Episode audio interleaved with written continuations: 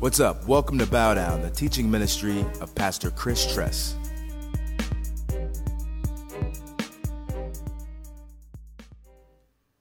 I'd like you to stand up. We're going to read Ruth 4 1 through 10, please.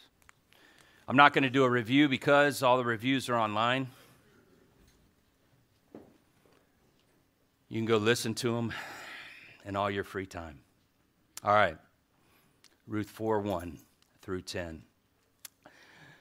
Now Boaz had gone up to the gate and sat down there.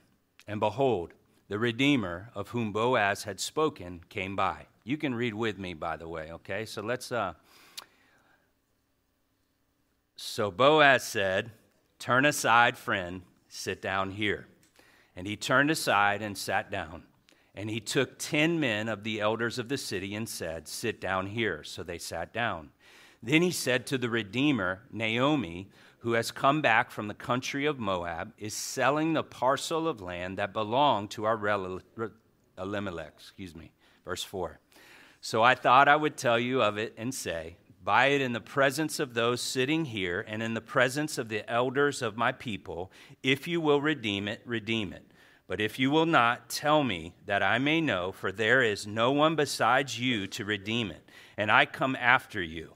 And he said, I will redeem it. Then Boaz said, The day you buy the field from the hand of Naomi, you also acquire Ruth the Moabite, the widow of the dead, in order to perpetuate the name of the dead in his inheritance. Then the Redeemer said, I cannot redeem it for myself, lest I impair my own inheritance. Take my right of redemption yourself, for I cannot redeem it. Now, this was the custom in former times in Israel concerning redeeming and exchanging. To confirm a transaction, the one drew off his sandal and gave it to the other. And this was the manner of attesting in Israel. So when the Redeemer said to Boaz, Buy it for yourself, he drew off his sandal.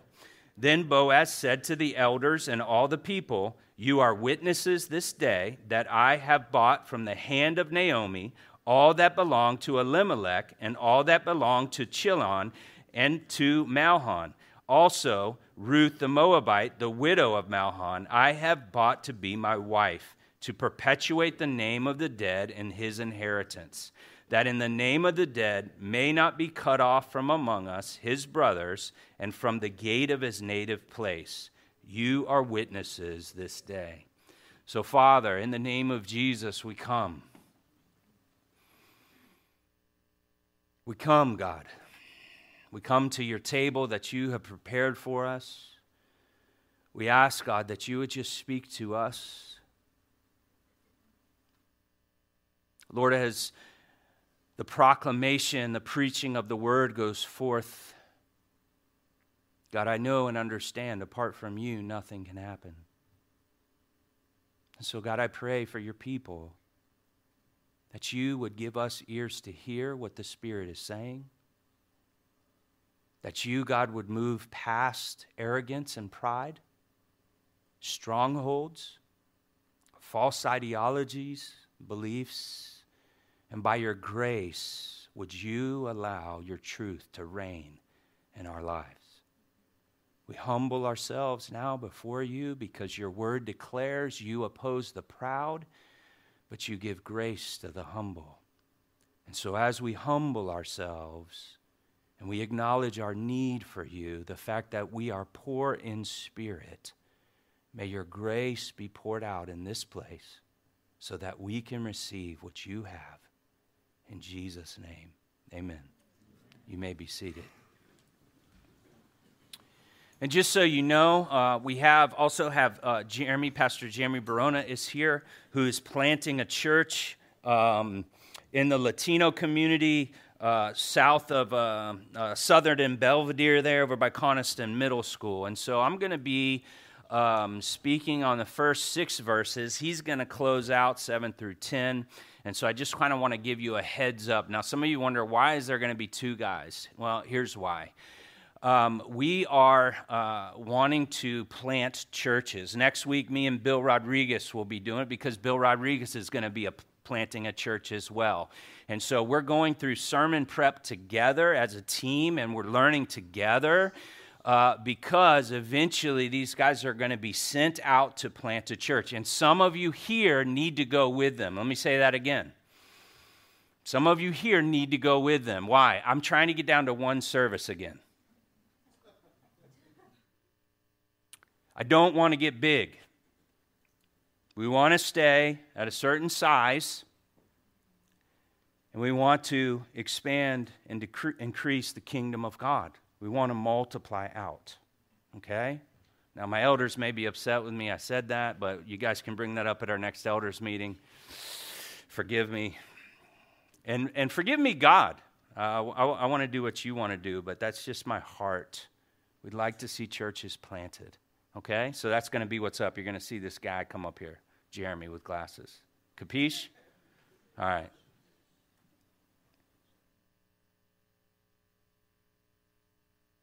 Ruth 4 2. It says, Now Boaz had gone to the gate. I want you to highlight gate. And he sat down there. And behold, the Redeemer of whom Boaz had spoken came by. So Boaz said, Turn aside, friend, sit down here.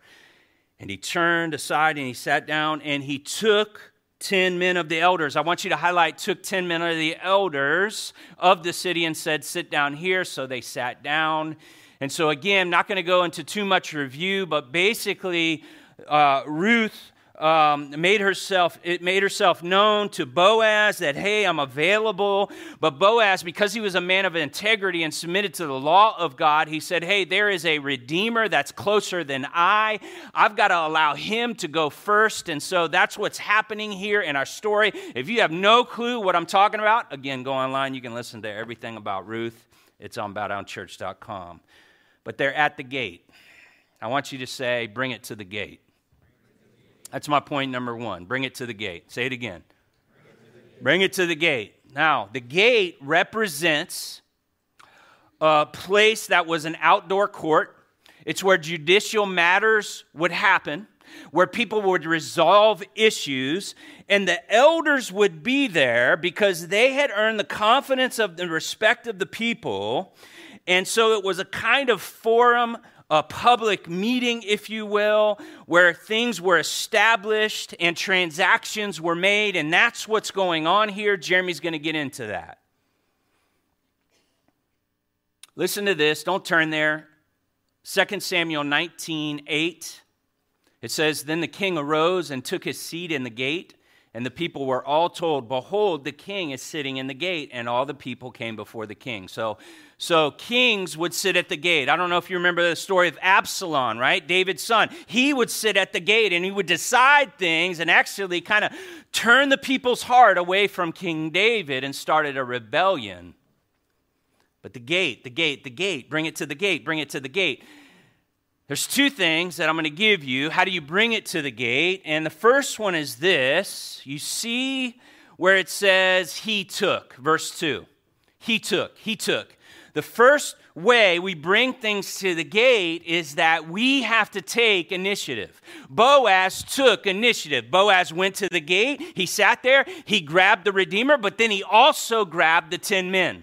And so we have a responsibility individually to take initiative and bring people in. I would like you to turn to Acts chapter 9, please. How do I bring it to the gate? Point number one you have to, you have to take initiative. You have to take initiative.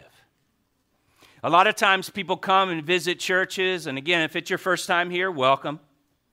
But usually the mentality of an American, consumer driven society, right? And especially those that have had cell phones since they were 10, 11 years old, we're just used to having everything in the menu right here, right now. I can point, I can click, I can Google. I don't even need to ask my parents anything because I got it all right here, and they're usually wrong anyway.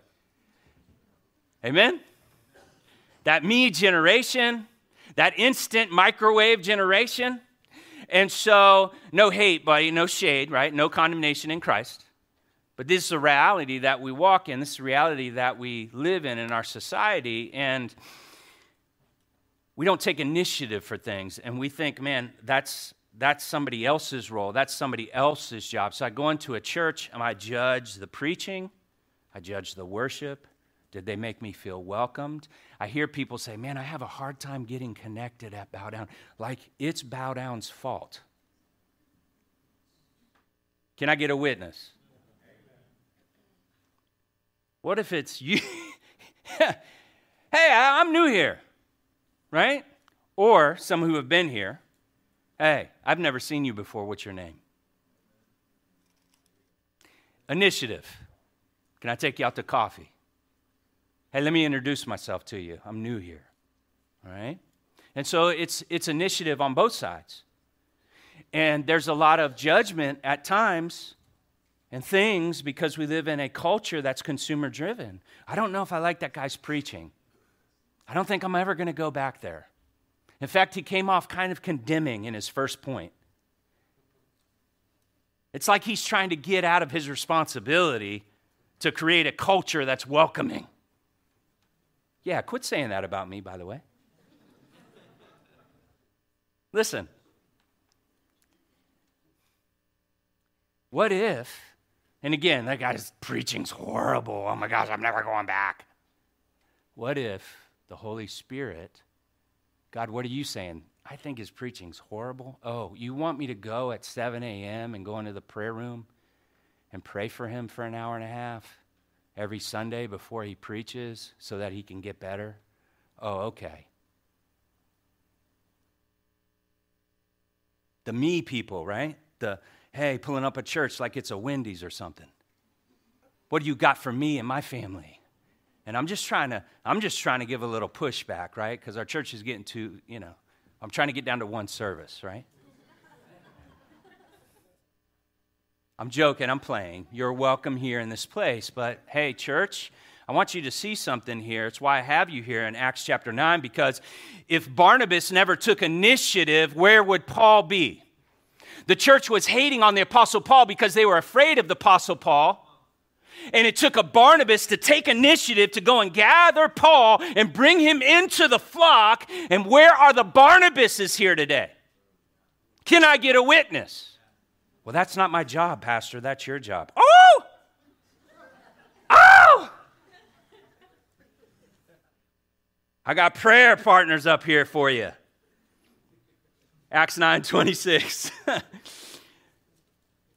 See, the culture shapes us more than the Word of God. And therein lies the problem. Although my points will have verses with them. Why? Because it's the Word of God. You don't need my opinion. Acts 9 26. When he had come to Jerusalem, he tempted the Apostle Paul to join the disciples, and they were all afraid of him. Oh, I don't like how that guy looks. I don't like his nationality. I don't like his. I don't like his. I don't like his. For they did not believe that he was a disciple. He had a reputation. Paul had a reputation of killing Christians, so it's understandable. But ooh, how many times do we judge people from their past? Rather than where they are now. I got people judging me from what I did five years ago. I'm different. I've been changed from glory to glory. Hey, I'm different from last week. So get off me, bro. And I don't want to judge you for your past. Anyway, Lord help me. 27. But Barnabas, see that word? What did he do? He took him. He took initiative, just like Boaz did right? Boaz, he took initiative to bring in the elders. The Apostle Paul took initiative to go gather Apostle Paul. The church, the church, the church, the bride of Christ. Christ is the head of the church, he's the senior pastor. And you are his body, and he's calling you to take initiative. He's calling you to love one another as he's loved you. How did he love you? Well, he is your redeemer. He doesn't treat you as your sins deserve. He is so steadfast in his love. He is passionate. He leaves the 99 and goes after the one. Come on, church. Are we going to be people that take initiative in the body of Christ to gather?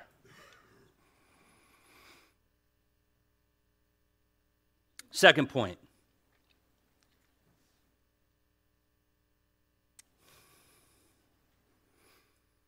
the elders were brought in. You see that in Ruth chapter 4. Now I want you to, to, to keep, you're always going to come back to Ruth chapter 4. Forgive me, but that's the main text. But I want you to go to Galatians chapter 2, please.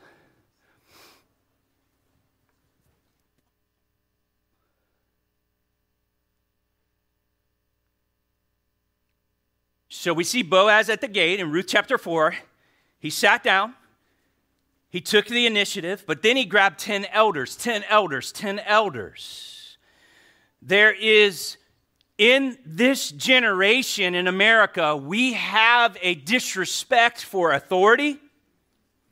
When we say submit to authority, triggers it's, it could be understandable, but nonetheless triggers when those words are in the Bible. And when our life doesn't line up with the Bible, it's not our life that's right, it's the Bible that's right, and we've got to bring our life to where the Bible is. Acts chapter 20 says that the Holy Spirit has placed elders over the church. We are an elder run church here. Boaz was operating under the authority, submitting to the authority at the gate, and his transaction came in front of the elders. How much of your life comes before the elders? Now, are you your elders need to control what I do, what I say, what I eat? My, no, no, no, no, no, no, no, no. It's not about that.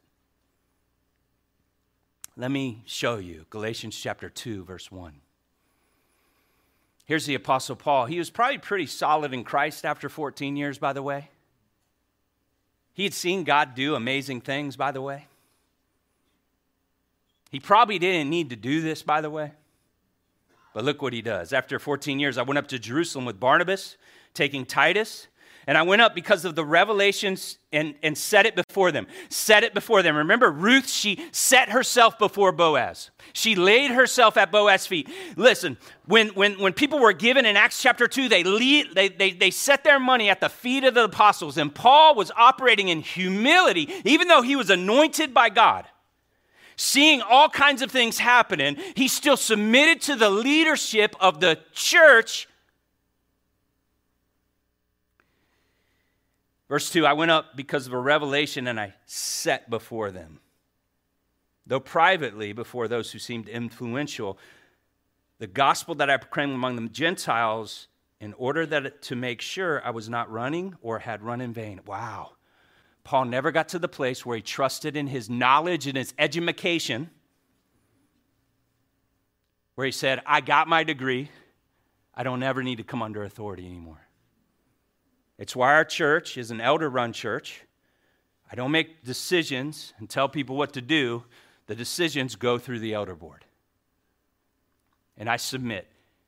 And there's been many times I've been voted down, and I really don't like that, especially that prideful self that I have to remind myself is crucified and no longer lives.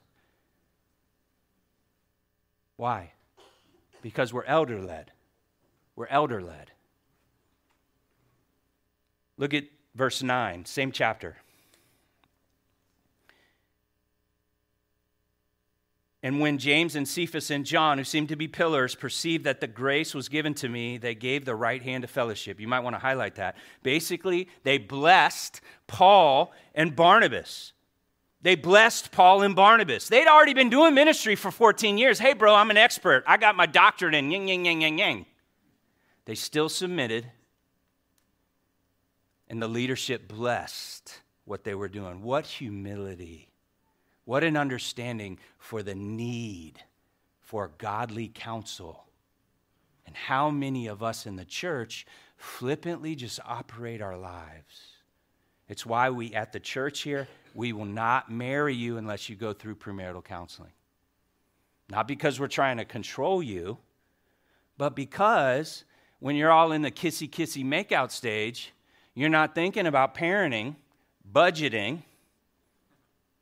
Can I get a witness, somebody? And by the way, you shouldn't be making out. And that's another thing we hold you accountable on as well. What are your boundaries? And ladies, if a dude don't have boundaries that he lays out before you, he ain't ready. Tell him to come see me. This is why you need leadership in your life. That's why I need leadership in my life.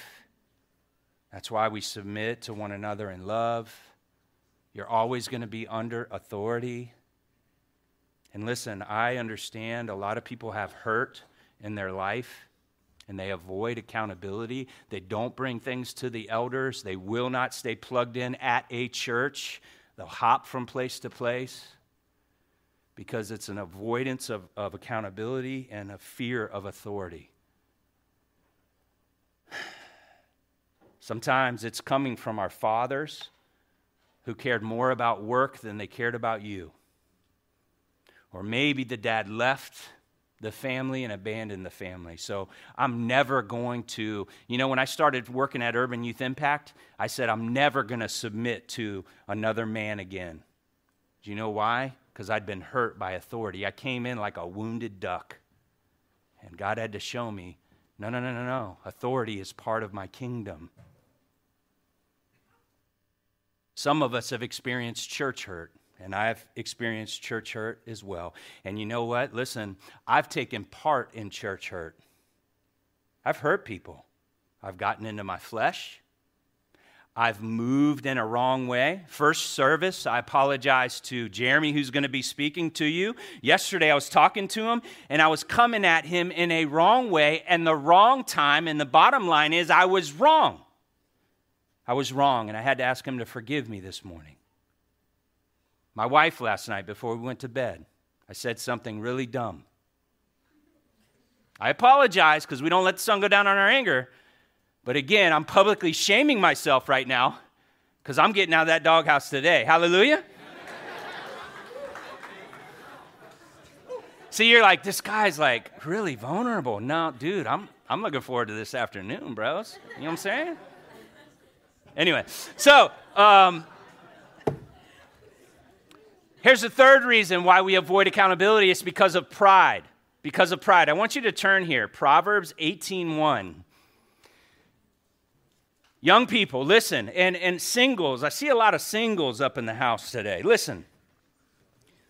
You know a lot about the dude by the people he hangs with. You know a lot about the girl by the people they hang with. And does a person shy away from accountability? Do they shy away from community? Do they stay outside? Now there may be reasons they do, but look at this right here, Proverbs 18:1, who isolates himself seeks his own desire. Woo! Sorry to do the Ric Flair right there, but it's just like, man, when I have a tendency to avoid accountability and come in, it's because I seek my own desire and I'm breaking out against all sound counsel. I want to do what I want to do. I don't want to let anybody in. I'm good. It's me and Jesus. And by the way, that's completely wrong. It's understandable. It's understandable. If some of these things are hitting you, by the way, this is why we have prayer partners at the end, so you can come get prayer. Because God wants to heal those hurts. I want you to flip over to Proverbs 15 22, please.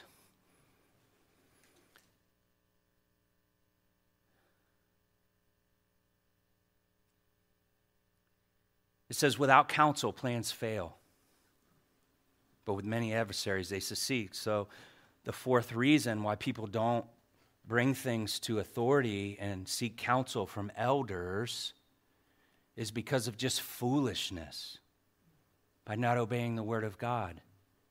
Hey, hey, listen, I feel like God's leading me to do this. What do you think? And the foolishness of just living on your own, isolated, and not coming under the authority that, that God's granted in the body of Christ. And so, if there is anything stopping you from coming under authority, Please pray about that. Because you see, Boaz, he submitted to the authority that was there.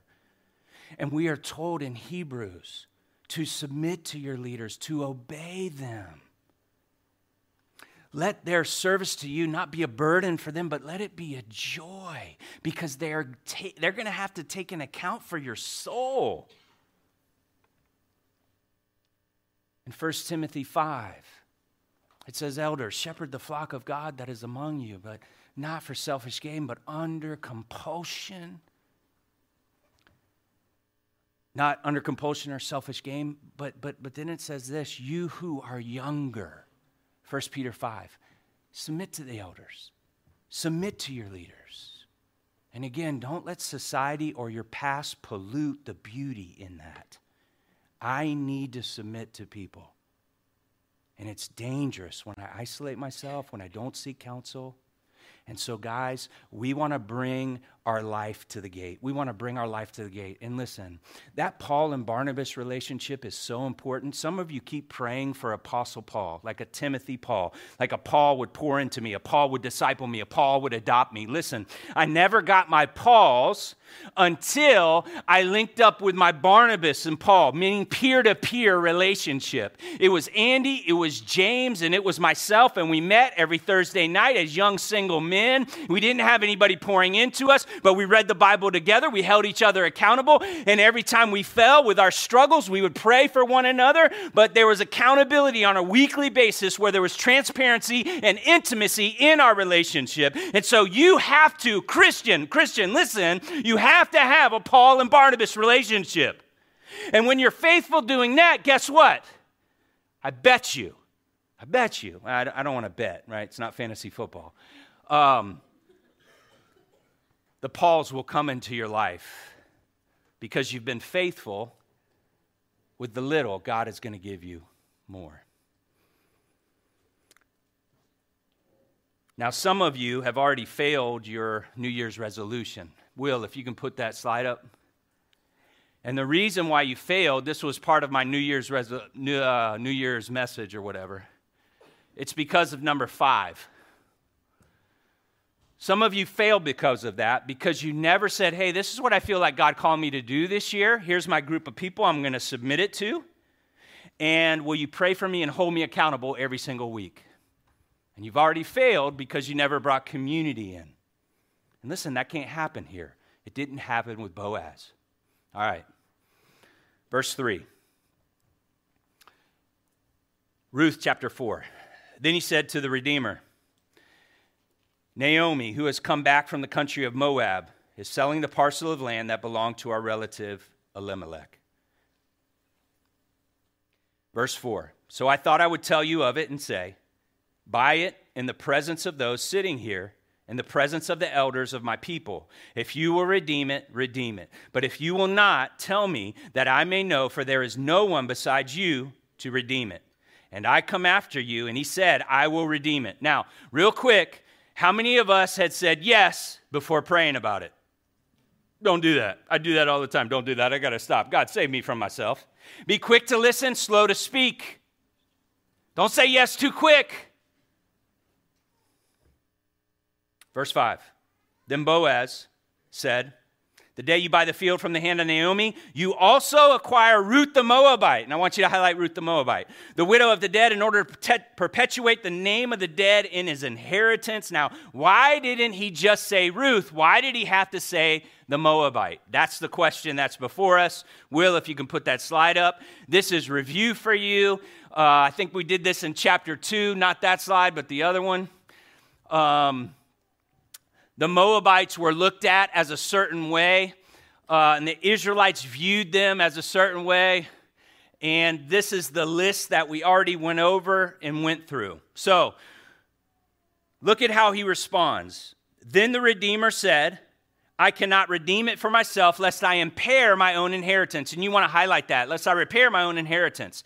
Take my right of redemption for yourself, for I cannot redeem it. So this guy is saying, I'm all about my inheritance once he hears the word Moab. Now, he said yes when it was just the land, but now you got the Moabite.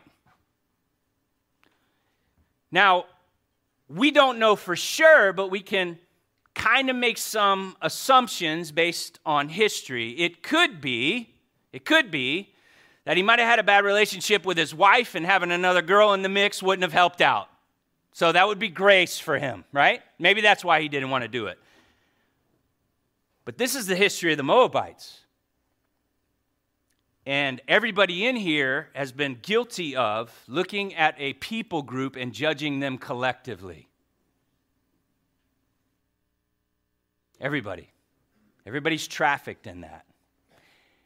Don't beat yourself up, but society's training you to traffic like that. Collectivism, tribalism. White people think like this, Hispanic people think like this, black people think like this. And all of a sudden, these group ideologies begin to trickle in. And just maybe this guy was saying, She's a Moabite? Ah, I don't know if I want that.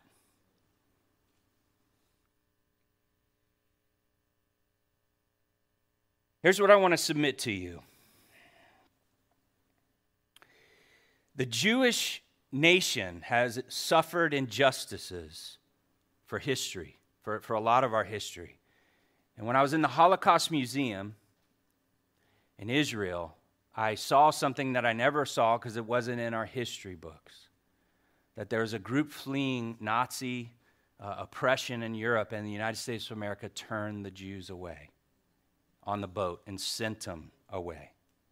Now, for the Jewish person, and by the way, do we forgive America? Do we still hold that against them? Again, you're danger, you're in the danger of putting all people groups in there, right? We're in danger when we say, hey, you know, white people, they don't listen, or we ga- they gaslight us, or, you know, I, we get in danger when we start to use that kind of language. And the world's teaching us to do it. And I'm saying, church, stop it. This guy missed out on Ruth. Ruth was obedient to the law. She was a servant. She was not living for herself, she was living for her mother in law. She was willing to submit and come underneath Boaz's leadership. I mean, this was a bad chick. But potentially because of racial discrimination, homeboy missed out. We can't have that here. And we cannot be people, by the way, so if we're using the Jewish analogy, I want you to turn to, to John 13, 2. John 13, 2. Jeremy, come on up, man. We got we to pray for Jeremy. Pastor Chris went over.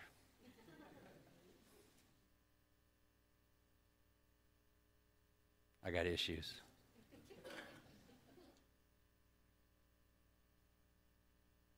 Jeremy, I'm apologize to you again, man.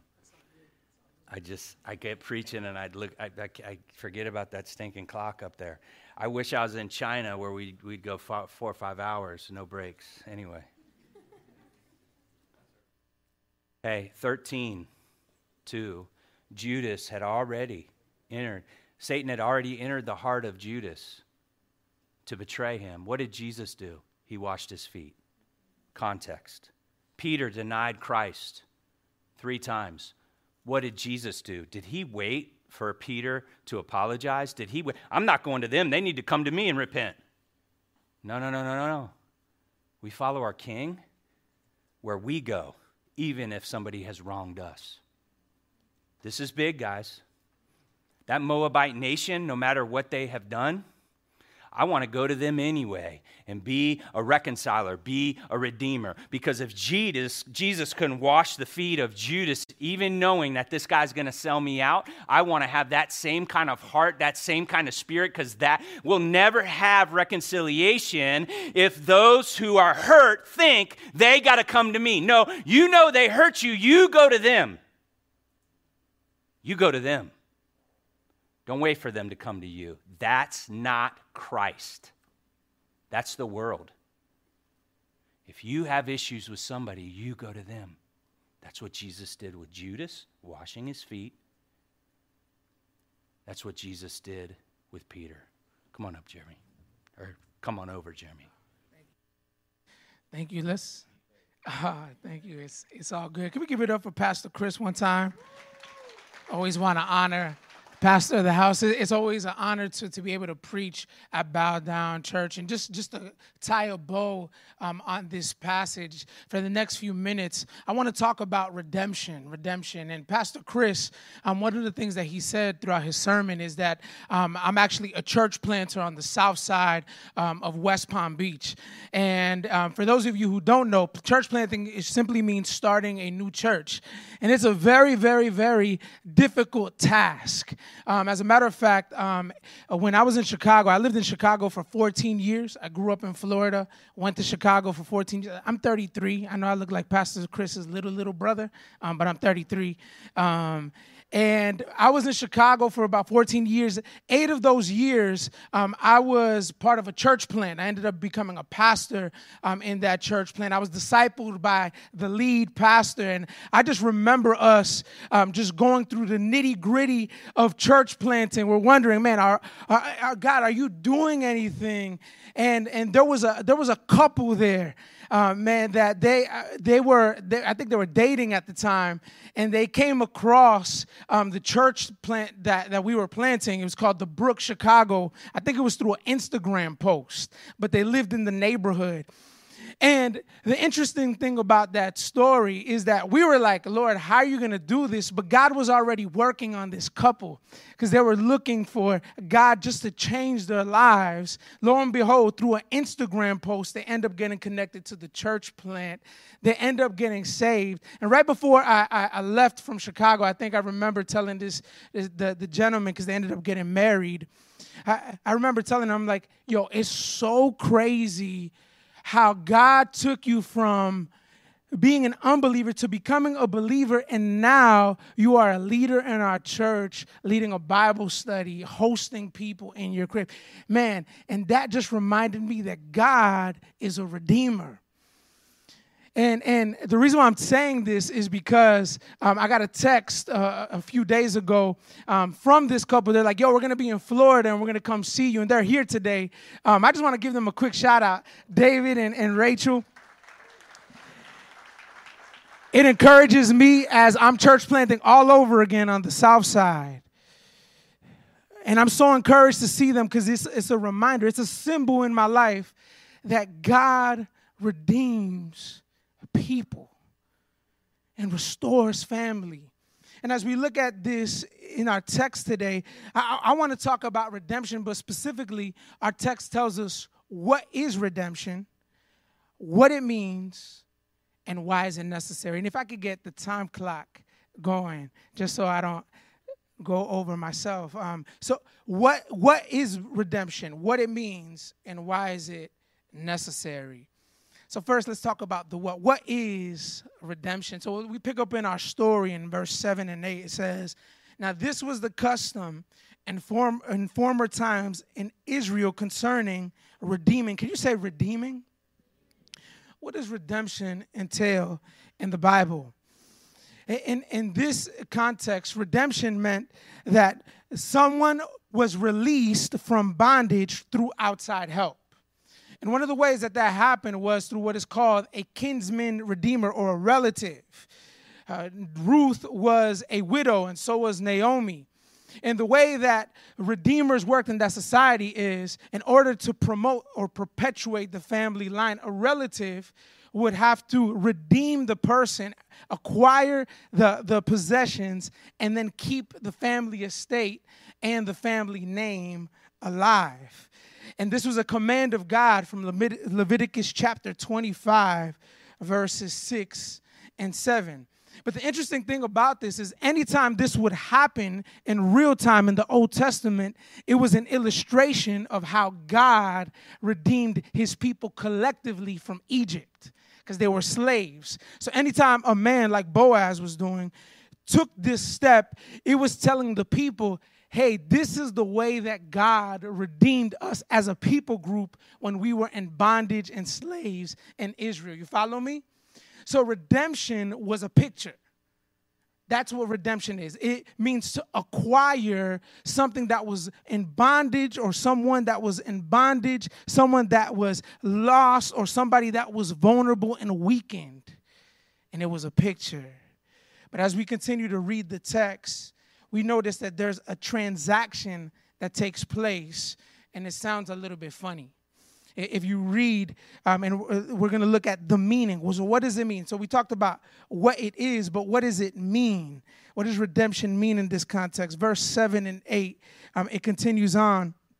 It says, Now, this was the custom in former times in Israel concerning redeeming and exchanging to confirm a transaction. And here it is the one drew off his sandal, It's kind of funny. And gave it to the other. And this was the manner of attesting or certifying or authorizing in Israel. So when the Redeemer said to Boaz, Buy it for yourself, he drew off his sandal. A sandal in this context symbolized the ability for one to walk on land freely because they owned it. So, by this man giving his sandal to Boaz, he was saying, Hey, this land from Elimelech and, and the people that come with it is yours now. You are the owner of these things. You could take that. And hence that illustration. You could walk on it freely. And as I thought about this, I thought about the, the fact that oftentimes we go through transactions like that too. You ever signed over the title of a car? The moment you you signed over that car, it certifies that the other person can own that car and do whatever they like, whatever they like. Many mechanics do this. They get cars, acquire them that are broken down, and then they restore it, right?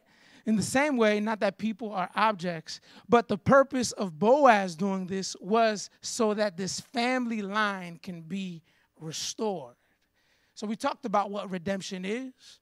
We talked about the significance behind that illustration.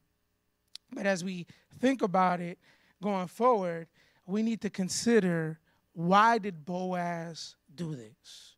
Why did Boaz do this? In the text, in the remaining text, it implies two reasons. The first reason was because it was to keep the family estate um, with in, in it not being lost. Look at verse 9 with me. It says, Then Boaz said to the elders and all the people, You are witnesses this day that I have bought from the hand of Naomi all that belonged to Elimelech and all that belonged to Chilion and Mahlon. I don't know if I'm saying that right, but that's the way I hear it in my head. Malone. That's that's that's a street name, I guess, if I got that wrong. Here, Boaz is saying, all that belonged to them is now mine, namely the estate. Why is this important? Because God promised the Jewish people that they would have a land. And for that land to be lost would be going contrary to what God promised. Because God, even if people messed up, wanted them to enjoy that land and develop it. God gave them that gift. So God redeemed this situation through Boaz by keeping the land in the family so that land wouldn't be cut off. But second reason, the second reason why this took place was to redeem the family name. Look at verse 10 with me. It says, Also Ruth the Moabite, the widow of Mahlon, I have bought to be my wife to perpetuate the name of the dead in his inheritance that the name, here it is again, of the dead may not be cut off from among his brothers and from the gate of his native place. You are witnesses today. Whose name is threatened to be cut off? This man, Elimelech, who left the promised land when he shouldn't have. He went to Moab and it ended his life. His children they did similar things. They sinned against God and, and they took wives that they shouldn't have and they paid the price for it. And now we have these widows. So Elimelech, in an effort to preserve his name, he actually almost lost it. Mm. Boaz, on the other hand, followed God's word and preserved Elimelech's name. Do you see God's grace in this? That even when we mess up, even when we mess up, God still can preserve our name and our family's name if it's under His authority. This is important because in reinstating the land and the name was reinstating God's promise for this clan that was part of God's collective people. Hmm. You might say that's a great story, but what does that have to do with us today? And in conclusion, I'd like to tell you just an illustration from my own life. My dad grew up in New York in a tough town. And, you know, sometimes he had a scrap. That means he had a fight sometimes. And one day he noticed his little brother at the playground. And he was at the playground and he saw his little brother cowering away. And he was just kind of in a corner by himself, scared, almost paralyzed. So he says, "Hey, hey, hey, Mario, what's up, man? What's what's going on? Why why are you here?" And you know, he's like trying to front on him or trying to lie to him. He's like, "Man, I'm good, I'm good." And then when it ends up happening, he's like, he's like, "No, man, what's what's what's really happening?" He says, "Man, I'm getting bullied by those three triplets over there. Been a pattern of that happening." So my dad mustered up the courage and he went up to to uh, these triplets and he was like, "Yo, stop messing with my brother." Long story short, not that I condone fighting he stood up for his brother and he, you know, began to, to get into a little squabble. And my dad tells me the story. He's like, man, bro, I lost so bad. They drew me through the mud. It was like my, it was literally like his final day in middle school. He's like, man, I was bloody. I had to clean myself up.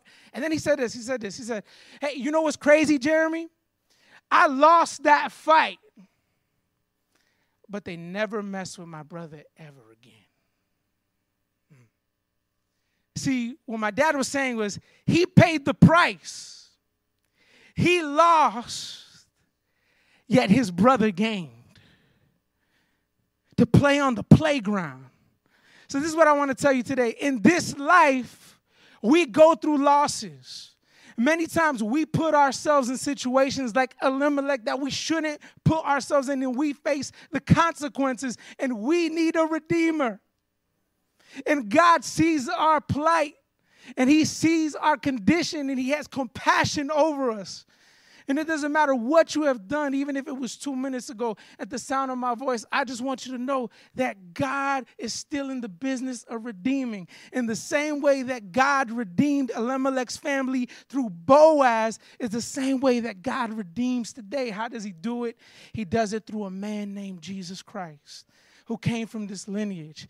See, all of us are dead in our trespasses and sins before believing in Jesus.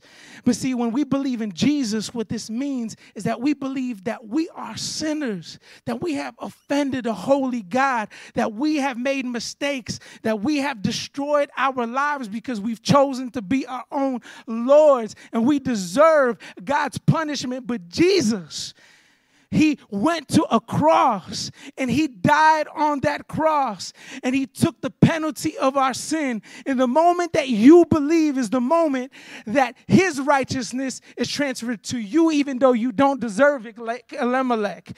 And then your unrighteousness is paid for at the cross. Family, do you hear me? And then on the third day, he resurrected from the grave and he said, It is finished. You no longer need to live in bondage to sin, Satan. You no longer have to live that way. You believe in me, you have eternal life, and now your life can be a foretaste of what is to come. Family, that's redemption. So today, no matter what you've done, God has provided a kinsman redeemer for us. And his name is Jesus. I don't care if it's the first time you believe in him, or maybe you believe in him and you fall into a rut. Today is the day that God wants to redeem your situation step by step. And the first step is turning away from being your own Lord, believing in what Jesus did, following him, and watching Him restore your life moment by moment so that we could be free to play in God's playground. Let's pray. Father, we thank you for your word. We thank you, Lord, that Jesus died for our sins, Lord. I'm a big sinner. And I thank you, Lord, that you have redeemed us through Jesus. If there's anybody here in this house that doesn't know you, I pray that today would be the day of salvation. If you're here today, I just want to pause my, pr- my prayer just to say that if you're here today and you want to say, Jesus, I-, I want you to be Lord of my life, change my life little by little. After I'm done with this prayer, I want you to come to the front and a prayer counselor will pray for you. Father, I pray, Lord, that you would soften hearts so that they would come up and learn what it means to follow Jesus. Father, and I pray for my brothers and sisters who do know you. Lord, I pray that we would run back to Jesus and live into that redemption so that we can see your kingdom plan in our lives. In Christ's name, amen. Thanks for visiting us today. Make sure to check us out online at www.bowdownchurch.com.